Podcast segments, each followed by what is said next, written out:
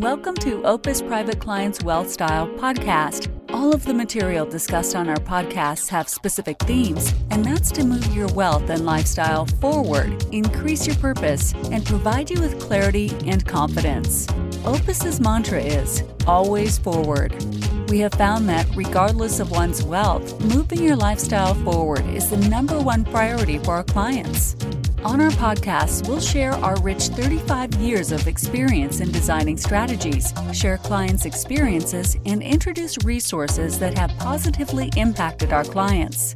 We trust that you will enjoy our direct, transparent, and realistic approach to positively impacting the quality of you and your family's lives. Now, on to the show. Hello and welcome to the Opus Wealth Style podcast. My name is Ivan Watanabe here with one of my partners, George Papanikolaou. George, what's going on, man? Good morning. Good to be here again. George, why don't you introduce our guests today as they're good friends and business partners of yours? So just kick it off. So I'm very excited because today I have two very good friends of mine, Ghani and Floram Baraktari. They are partners in the Baraktari Realty Management Company very successful group, near and dear to my hearts. They're first generation like myself, very impressive individuals, great family guys, great values professionally. I would call them top tier. And, you know, I just kind of very happy to have them here. They have a lot of value and input to give to everybody. I love our, my conversations with them. And I'll, I'll really pass it over to you guys. You know, I'd love to hear, tell us a little bit about the business, you know, how it got started, how you scaled it into different areas outside of just the general New York City metro. No, go from there.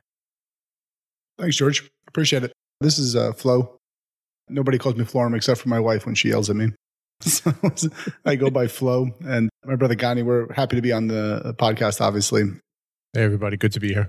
And I don't know if we consider ourselves successful. I feel like I still grind really hard for a successful guy. like the grind never stops. Yeah, in terms of uh, yeah, that forms right. We're second generation. We're we put in uh, six days a week. You know, we grind pretty hard to make it all come together. This is a company that my dad had started almost 40 years ago. And the company grew from multifamily, you know, from multifamily roots back in the late 60s and early 70s, back when uh, New York City multifamily wasn't a good place to be. And then eventually, you know, that changed and we've come into the business probably, uh, I think, Floram, you were here before me. I think you were here in 2006. Yeah, 2006, I jumped on board and you were just slightly thereafter. And then we have another brother, Naim, who's an attorney who's also part of the group. And it's thankfully we got into this family business and my father was smart enough and had the foresight to give us all very different jobs in the same company. So our overlap is minimum. And even that minimum sometimes makes me want to kill both of them. I was just going to say, I'm sure that helps for family businesses. you know what it is, though? Is something I heard a long time ago. They said when there's too many chefs cooking the same meal, it's not in the same kitchen, it's cooking the same meal, it's never going to come out good. And you got to prove yourself in a family company, obviously. I think more to an extent than you would outside of a family company because family members don't ever let things go. They never let you live it down. So it's like, you know, you got to always prove yourself every morning and every day and every deal. And basically, for us, it's nice that I don't really delve into the legal side of it. And the other brother, who's the attorney, doesn't delve into the commercial side of it that I do. And Ghani and I kind of overlap on the construction, albeit he does a lot more of the fundamental stuff like, you know, foundations, site work, boilers, you know, stuff like that. Whereas I'm doing more of the interior design stuff and kind of the finishes. Gotcha. And what kind of, so you started off with multifamily projects and then how did the business transition? What's your main focus now, today? And what's your portfolio typically made of? I'd be willing to bet that I think we're about 50% or 55% still in multifamily housing. It still makes up half of our business, if not a little over half of our business. Since 2000, we've been having discussions since got 2010 or 2000, 2010, I want to say 2011, we were having discussions about how to diversify out of just having all our eggs in one segment of real estate and move into other stuff, you know, move into maybe commercial, move into some industrial.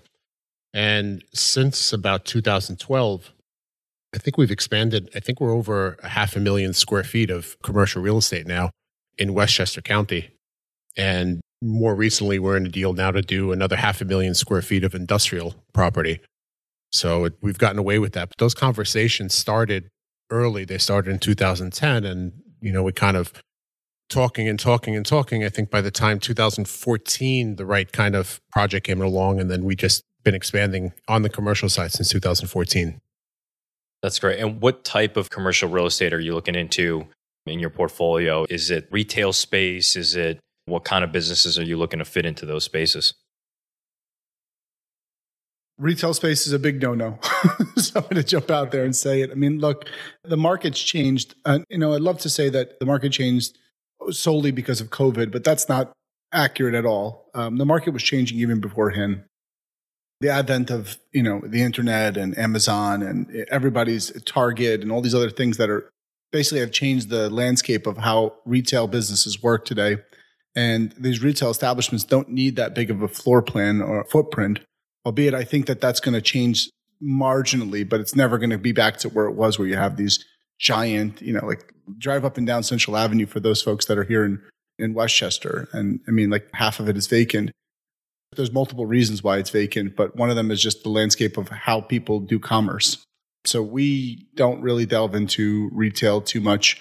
Our mainstay is we take over these former industrial properties that are like 150 to 200,000 square feet. And we really cater to a an audience like individual business owners, entrepreneurs, people who would have startups, and they need 800, they need 1,200 square feet, they need 2,000 square feet. Our biggest thing is value added. So we are really happy to go into a space, make it our own, invest the time, energy, money into making it, and then on the property management side, it has to be something that we own, operate, and manage because we know what we're looking for. If I could just delve in, you know, like what Floram said, it's kind of a, a sweet spot going back to how we grind. So we grind ourselves. We're always we're working hard and putting in the hours and the creative juices are flowing and everything's going. And we kind of found our niche with that same clientele who's this startup business, who's this people who are grinding themselves and we get them and they get us. And it's been very good. You know, we've got a good market there where we're straight and up front and they appreciate that and we're trying to help and they appreciate that. And, you know, it's just been a really good symbiotic relationship. They get us, we get them. It's been really good that way. You mentioned sort of providing value, and again, they kind of get you, you get them how are you doing that in this type of environment? You know, what are some of the ways that you're creating value that where they would choose you versus some other corporate workspace that that may be available to them? So one of the things that I said, I just did an interview like um, maybe a couple months ago, and it was actually kind of funny. I said to people, if COVID hit and you were a landlord and you just wanted to start forming your relationship in May of uh, March of 2020, it's already too late. I am a huge advocate of look, life is too short for me to have crappy tenants and for me to be a crappy landlord. I want to be a good landlord. I want to have good tenants. And when tenants come into our building, we're really community driven. We think of our place as a community, as a hub, not as just like, you know, some 90 year old landlord that's like, pay me my money. you know, we're, not, we're not that guy. So when COVID hit, I have every single one of my tenants' numbers on my cell phone. And I called every single tenant and said, hi. I said, you know, we understand that this is happening. First and foremost, is everyone okay? Yes, great. If you don't have the money to pay me March, uh, pay me in April, pay me in May. You know, like I'm here, but if you guys want this community to come back to, then you know I have to pay my bills as well. And uh, it was amazing. I mean, the whole of all the commercial buildings. I mean, we had like ninety something percent collections, and people were real adamant about helping us keep this thing alive. And you got to build that from day one. That's why I said, you know, we have people come to us in our market and they'll say, I got a good tenant for you, 30,000 square feet. By the way, I'm doing the voiceover. it's a good tenant, class A tenant, which by the way, we'll get into class A BS. That doesn't work for me. But They'll be like, come on, get this tenant. I'm like, look, I don't know this person. I don't know this corporation. I don't know this entity. I don't have a, a contact person. Take it somewhere else, man. There's other people that are more than happy to take advantage of that tenant and they can all just make a lot of money. But I want people that I can actually understand, know, and grow with. Half of my tenants are my age and they're raising families and forming businesses at the same time I am. I kind of enjoy that. What's funny is we've talked a lot personally about how you, you operate business and how you manage the buildings. And talk about COVID, how where the industry was going. It's been said that COVID, all it really did was fast forward things about five years, where things would have inevitably been, generally speaking, that's where it just made that happen faster. You guys have been ahead of the curve as far as how you build out these custom spaces pre COVID. So I actually think it's pretty interesting. I'd love for you to talk a little bit about that on how you were designing these spaces pre COVID a particular way. And now post COVID, you've already been doing it. So, well, I'm going to let Ghani chime in about this. But before he does that, I'm going to tell you we have an aunt of ours. She is for the last 35 years, 40 years probably. She has been getting her groceries, taking them all out, cleaning them all, and then putting them in the fridge.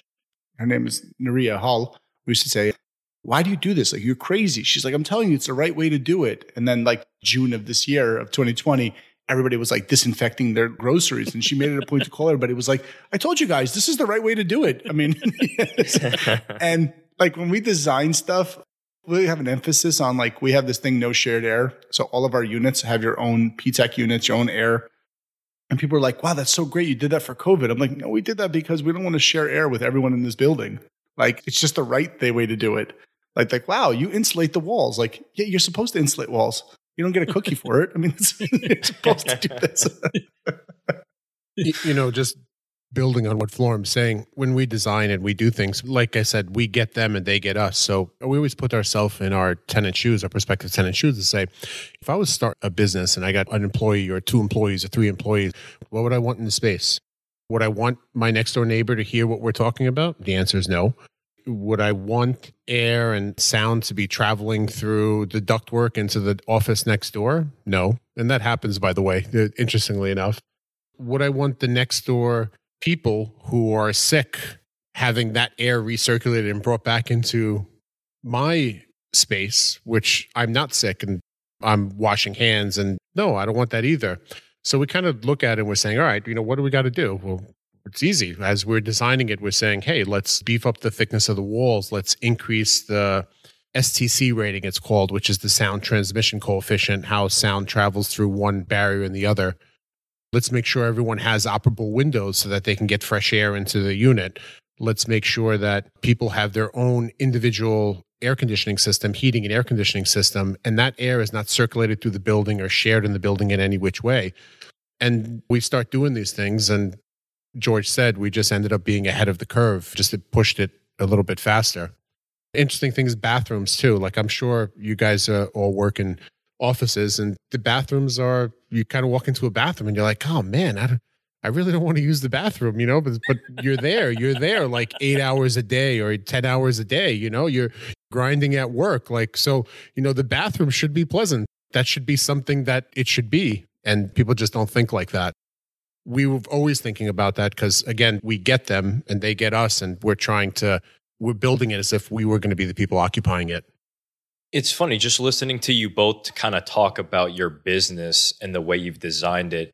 It's the first time that I've heard a, a commercial development, you know, company talk about community, right? Talk about doing things the right way. Most of the time it's just, okay, I'm trying to maximize my profits, increase my margin. You know, it has very little to do with the experience of the tenants and the relationship between the two and we haven't had a chance to meet, but just listening to you guys, it's very clear to me why you're successful, right? You're doing things the right way and the way you'd want to design them. And I commend you guys for that. I think it's fantastic. Thanks. I mean, one of the things that Ghani was touching on, and, and you kind of touched on there too, is so it's like working out, right? Like everybody knows that working out's good for you and you get a six pack if you diet and work out. And the reason people don't do it is because it's so freaking hard. like, yep. like, um, and that's the same thing with this. I mean, Ghani said it, you know, we work six days a week, sometimes seven days a week. And I often say to myself, like, there's got to be an easier way. And there is. I could be that other commercial landlord, but I don't want to be that other commercial landlord. We really want to focus on giving people the best product in the best way. And one of the things that I will say is it's like our big no no. The people from the drop ceiling company hate us, but I invoke anybody who's like, oh, I love my class A office building. It's amazing. I'm like, okay, great. Get on a ladder carefully go up to your drop ceiling and just remove one tile and look what's up there. I mean, as a kid, you were scared the boogeyman was in your closet. The boogeyman now lives on top of your drop ceiling. Just trust me, go up there and look. It's it's horrendous. I mean, and people are like, oh, I'm breathing in fresh air. Like, no, you're not. Stop. You're not breathing in fresh air. You're breathing in air from 40 years ago that has been stuck up there on the top of those ceiling tiles. It's, so we get rid of that immediately. We grind and polish all of our floors. It's like a clean office design. We always say we want you to be able to come in, drop down an area rug, a table, chair, and a laptop and start working in 24 hours. There's so much to this commercial real estate thing that's just wrong. We can't fix it all in a day, but we're totally trying. I mean, one of the things that we were talking about with Ghani when we became public enemy number one is the commercial leases and the commercial real estate market. You need a doctorate in math and statistics and legal to just sign a lease you go into a place and they're like, oh, we're giving you a place for $11 a square foot. And then they're like, but we're going to add in a CAM charge, a common area maintenance charge. It's like 20% extra. Oh, and then you got to pay a loss factor. That's another 20%. Oh, and then you got to pay for landscaping and this and that. And before you know it, you're at like $35 a square foot. You're like, where did all these fees come from? Where all this stuff come from? We took that all out of the equation, partially because I'm not smart enough to calculate all that stuff. And part of it because it seems disingenuous. Know, like, come, you rent the space from me. If you rent 900 square feet, you get 900 square feet. You pay a rent, a tax, and a utility. That's it. Done. You're not paying for me to landscape as if if you didn't take the space, I wasn't going to landscape the building. Like, I'm doing it anyways. You know, that's why you pay rent. To that point, Flo, post COVID now, the real estate game's changed. It is, it will never be like it was before. There's certain factors I yeah that'll come back for sure. You know, retail will eventually come back in some shape or some form, right? But the things that you're talking about for people who may be entering into the or thinking about entering into commercial real estate or who already own commercial real estate, maybe on a smaller scale, are the things you're talking about things that they're really should be doing or else? Lauren, I can answer that. Before you answer that, uh, George, we were talking about something prior to going on on this podcast. It was about people want to get into commercial real estate. And there's no job in this world that I know of yet. And if you guys know of one, let me know where you can like work a part time or be absentee and still get the most out of it. People want to be landlords. They're like, oh, I want to own a property. I just, you know, I'll show up once a month. I'm like, that's not the way you are a landlord. That's not a landlord. You're going to fail miserably like that. It's just like owning a restaurant. You're going to show up once a month owning a restaurant. Like, that's a bad idea. Same scenario here is post COVID, What's happened? Well, landlords have slashed, slashed prices. I mean, in some scenarios here, landlords are actually losing money just to not keep a space empty, which I don't understand. First of all, it's, it's a bad move on the landlord's part, but also as a tenant, like, do you want to be in a place where you know you're costing the landlord money? Like, probably not the best relationship, probably not the best community. Again, not my cup of tea, but landlords are trying to make up for 20 years of neglect, being absentee landlords. They've living out in Boca. They don't even know who their tenants are, what their property looks like. And then COVID hit, and they're calling up all of their uh, tenants, like, "Hey, remember me from 13 years ago when we signed that lease?" No, the tenant doesn't remember you, and it wouldn't have killed you to just shoot him a text every now and then, say, "Hey, everything good? You guys good?" I mean, we've got tenants in our buildings. It's funny; they come from another place, and they're "So, what are we going to do about changing these lights?" I'm like, it's been four years. Yeah. I'm like, I'm going to change your lights. Yeah, but I'm not paying for it. I'm like, I didn't expect you to pay for it. Like, it's like, you guys should have told me these lights were out two years ago. I would have changed them. It's a light bulb. It's okay. Yeah, I think what you guys have shared so far is just really clear understanding again of how to identify if your landlord is actually worth the money that you're paying for in the space that you're paying for. Right? I think most of our audience either owns their own, you know, owns the space or rent, is renting space right? So they can identify like, is my landlord actually worth it or not? Do I like the experience that I'm having or not? Is there something that's better out there? And for people that are trying to get into, I think most of our listeners either own multifamilies or want to own multifamilies. You know, how does that dynamic shift? I think Ghani, you had mentioned sort of not just being able to show up once a month to check out the property to see how it's going, what are some of the things that you would recommend for people that want to get into that multifamily space? What should they be doing well? You know, what are some of the considerations that they should make in there? Sure. Actually, I'm pretty in a good position to answer this. I am actually a New York State licensed uh, real estate broker. I've been a broker since uh, I was a salesperson in 2001. I had my broker's license in 2003, and I've sold millions and millions of dollars of multifamily real estate before joining my dad's company in commercial. So I'm going to give the advice that I gave a friend of mine. A friend of mine is a licensed tradesman. He makes a lot of money, uh, working big jobs, and runs a good company. And he posed the same question to me. And uh, he said, I got a couple hundred thousand dollars. I want to do something with it. What do you think? And I said, Do you like doing what you're doing? And he said, Yes. I said, Do you want to be a full time landlord? He said, I don't know. Well, maybe, you know, I was thinking of buying like a 20 unit or a 25 unit or a 16 unit. And I said, All those options that you just said make you a full time landlord. There's no way you're going to have to go there every day, every day, if not every other day. And the moment you neglect it, it'll be like you neglecting your business. And every time you go there, you are neglecting your current business that you're in. So you have to decide do you want to be the licensed trade that you are, or do you want to be a landlord? And you have to make that decision. And, you know, he thought about it for a while and he's like, I think I like doing what I'm doing. I'm like, all right, so if that's good, then why don't you try doing like two families or three families that don't come with the regulatory hiccups that you would get as soon as you hit five families and above. And in New York State, at least, when you hit five families and above, you're considered a commercial property.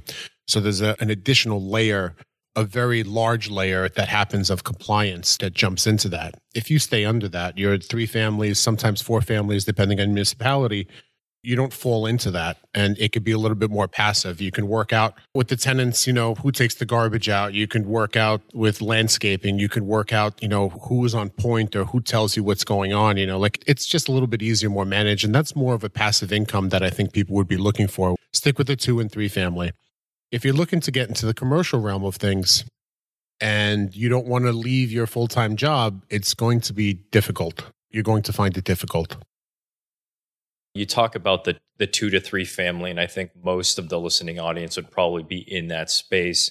We have conversations with clients. You know, again, everybody reads you want to own multifamilies. You want to own a two family unit. It's going to pay for itself. You're just going to collect passive income. It's super easy.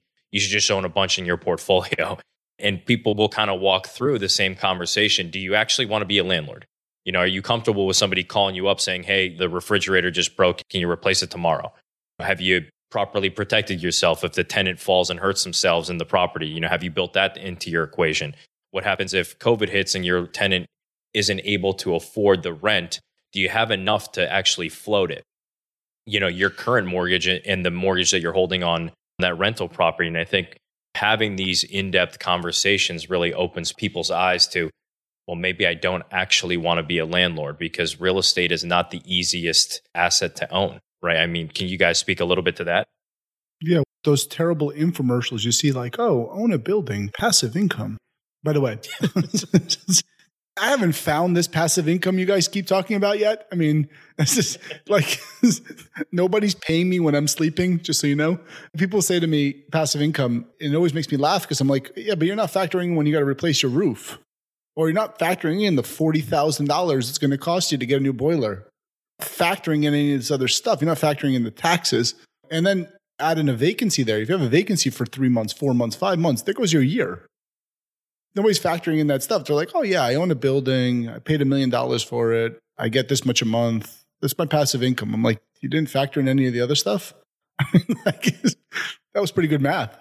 But if I could for your listeners, I'll, I'll break it down this way. And this is how the conversations I used to have with people back when I used to sell. And granted, I haven't sold for over a decade, but I used to do a lot of it. And I used to have these conversations with people. And it's funny because those clients still call me up from time to time just to say hi, you know, because we put them in something good and we found something good for them. And they're, they're still incredibly happy for the work that I did over a decade ago.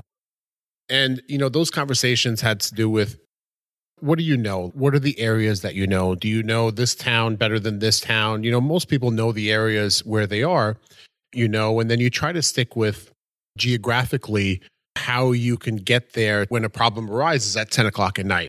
How long does it take you to get there at 10 o'clock at night? I had an interesting case where a friend of mine in Westchester County, Mamaroneck is on one side of the county, and Yonkers is on the other side of the county. And if you look at them on a map, they're not that far away. They're like 11 miles or 12 miles away. But to get there takes you almost 35 minutes. To get from his house to where he bought Yonkers was 35 minutes away.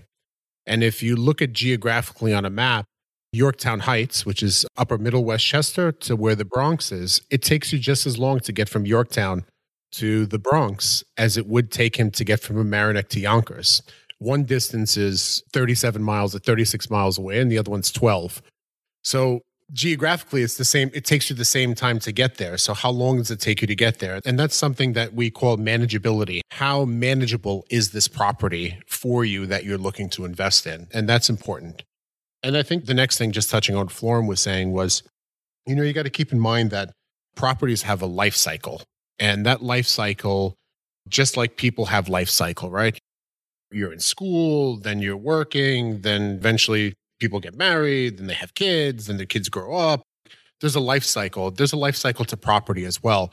And understand that when a property is being sold, it's because it's somewhere at the end of its life cycle for that previous owner who's selling it.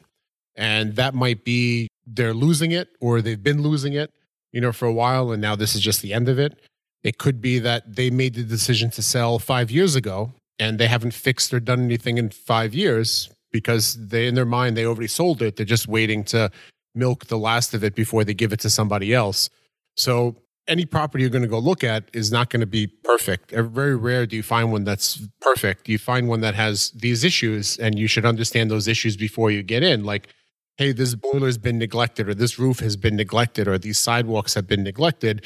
And within the first couple of months, six to eight months, or six to nine months of owning this property, these major capital improvements have to be done as well too in order to help you against insulate you against losses insulate you against damage and people not paying and things like that so it's not just the cost of the property and closing it's the cost closing plus the immediate major capital improvements that you're going to have to do because of where you bought it in the life cycle of the property yeah, Ghani touched on that as far as the residential side of it. And obviously, that's a huge factor. On the commercial side of it, you know, one of the conversations I have with people and you guys were touching on it before.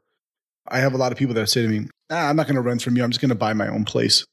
I'm like, do you guys own Excel? I mean, just punch a formula chart in real quick. Like, figure out this is what I bought it for. It's what I'm paying in the interest on that loan. It's what I'm paying on the taxes. It's what I'm going to pay for maintenance.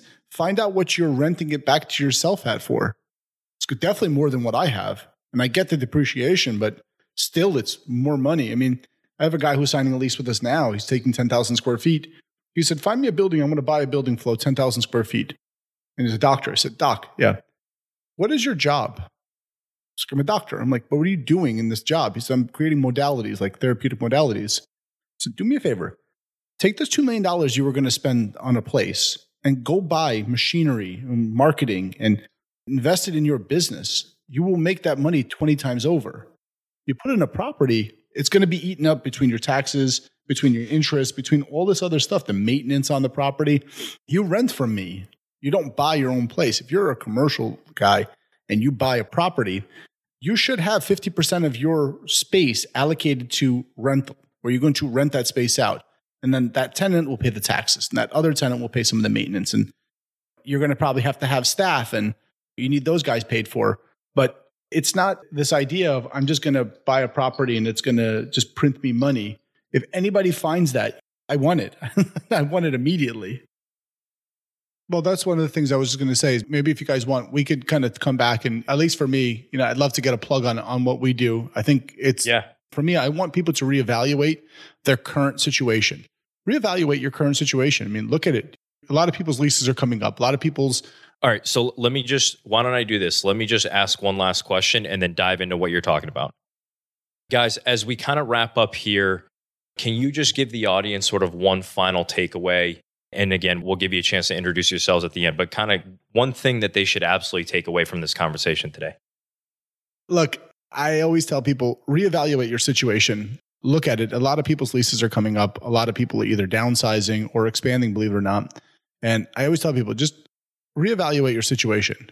There's a lot of nonsense in the commercial real estate market It's perpetuated by brokers and by third party management. But ask yourself, man, is it worth it? Is it worth where I am? People say to me, Oh, I got a class A building. I'm like, what does that mean? Oh, well, I got a swimming pool. I'm like, how often do you use your swimming pool? Well, I've used it twice in 10 years. I'm like, is that worth paying $8 more a square foot because you have a swimming pool or a gym? We don't cater to that BS market. Like, we're like, look, I'm just going to give you a better deal on the place, which is a nicer place, and then go get a membership at Lifetime or Equinox. Like, go knock yourself out. don't have that in your office building. I mean, if it's there, great, but you shouldn't be paying out the nose for it. So I think people should just really evaluate where they are, what they're doing, and where they want to be. Look, you spend half of your waking hours, probably more than that, at work. I mean, is it worth being in an office that sucks? like, the answer is no. I mean, uh, being in an office that's terrible, like stuffy office that you just don't like going to and you're paying a crazy amount of money for, like just reevaluate that stuff. And one of the things that we offer is call us directly. Call my office. We have a property manager's office in every place. Deal directly with us. It's not a problem. We love dealing directly with clients. We generally tend to give them a better deal and they tend to be happier. Yeah, I think if I can jump in there as well too, you know, we were talking about um, cam charges and other charges that that people put on with us. When you're in with the landlord, you know, the landlord through rent already has one hand in your pocket as the business. All those other fees, cam and everything else, we really feel that they're disingenuous. It's like we're sticking both hands in both pockets. And we didn't want to do that. So I had an interesting conversation with someone one time. They said, Oh my God, you're leaving so much money on the table. You could be making this and you could be doing this. And I said, Yeah, but that just seems unethical. It seems wrong. What it costs us to run our business should not affect what it costs you to run your business. Your business is your business. My business is my business we believe in capitalism and that everyone wakes up to to do the best job they can. I wake up every day and I do the best job we can. Florim wakes up every day and does the best job he can. And we're doing that. We do landscaping and we do all this stuff that everyone else does. I'm just not putting my other hand in the pocket and saying, hey, you got to pay for that. Uh, we just, we didn't feel that that was right. Upon every big lease that I sign, and I signed one in Europe that's a 280,000 square foot lease, I told the client, I said, I hope you guys make $1 billion a day your rent's not going to change. I hope you guys make a billion dollars a day. It's not going to change. I'm happy. I made an agreement with you. I'm happy. I move on my life. I hope you guys are happy and let's just keep going. Let's move the thing here. I mean, with all of this stuff, like when I look at properties, we take over these properties that are doing poorly, by the way, and then we revamp them and do very well with them. And people like, how do you do well when you're collecting less money? Number one is I'm collecting money correctly. And number two is go back to that community thing. I want to know these people. And if people know you, like, look, George knows us. We got to lunch together. We have no problem doing business together because we know each other. He can pick up the phone and call me. That's what we're trying to elicit from these different people in this in this area. And again, the trade-off for us is it costs us a whole boatload of time. But I'm 38, Ghani's 40. We have plenty of time. we can afford this. If you're the 90 year old landlord, you don't have time can't afford this. You've you've already kind of turned over your entire business to a third party management and everybody's greasing everybody and it's it's just not our cup of tea. And yeah, by the way, I just shouted out all the third party management companies. I love it. I love it. Well, again, guys, uh, we really, really appreciate the time and the energy and the insights. Where can the audience find more information about your projects and, and your company? this is going to be a really novel idea for people. We have an on site property management office at every single one of our commercial buildings. So if any people are here in White Plains, feel free to contact us at uh, 914 290 4848. I'm going to speak to my lovely assistant, Dorantina. I could also be reached at Florim, F L O R I M, at switch210.com. And 210 is the numbers, not the word spelled out. Yanni, Flo, appreciate you guys. George, love speaking to you as always. And to the listening audience, thank you very much for tuning in and subscribe uh, below to learn more about this podcast and the other ones we have coming up. Talk to you soon. Thank you for listening to the Wealth Style Podcast. Click the subscribe button below to be notified when new episodes become available. This podcast is for informational purposes only. Guest speakers and their firms are not affiliated with or endorsed by PAS, Guardian, or Opus Private Client LLC, and opinions stated are their own. Guardian and its subsidiaries do not issue or advise regarding mortgages or real estate.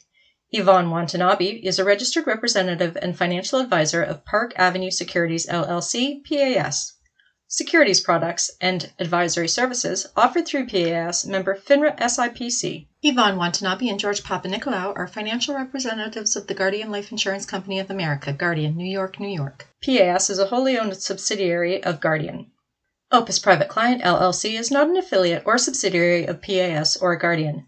Opus Private Client LLC is not registered in any state or with U.S. Securities and Exchange Commission as a registered investment advisor. Yvonne's California Insurance License Number 0H44206. Compliance Approval 2021 117972 expires March 2023.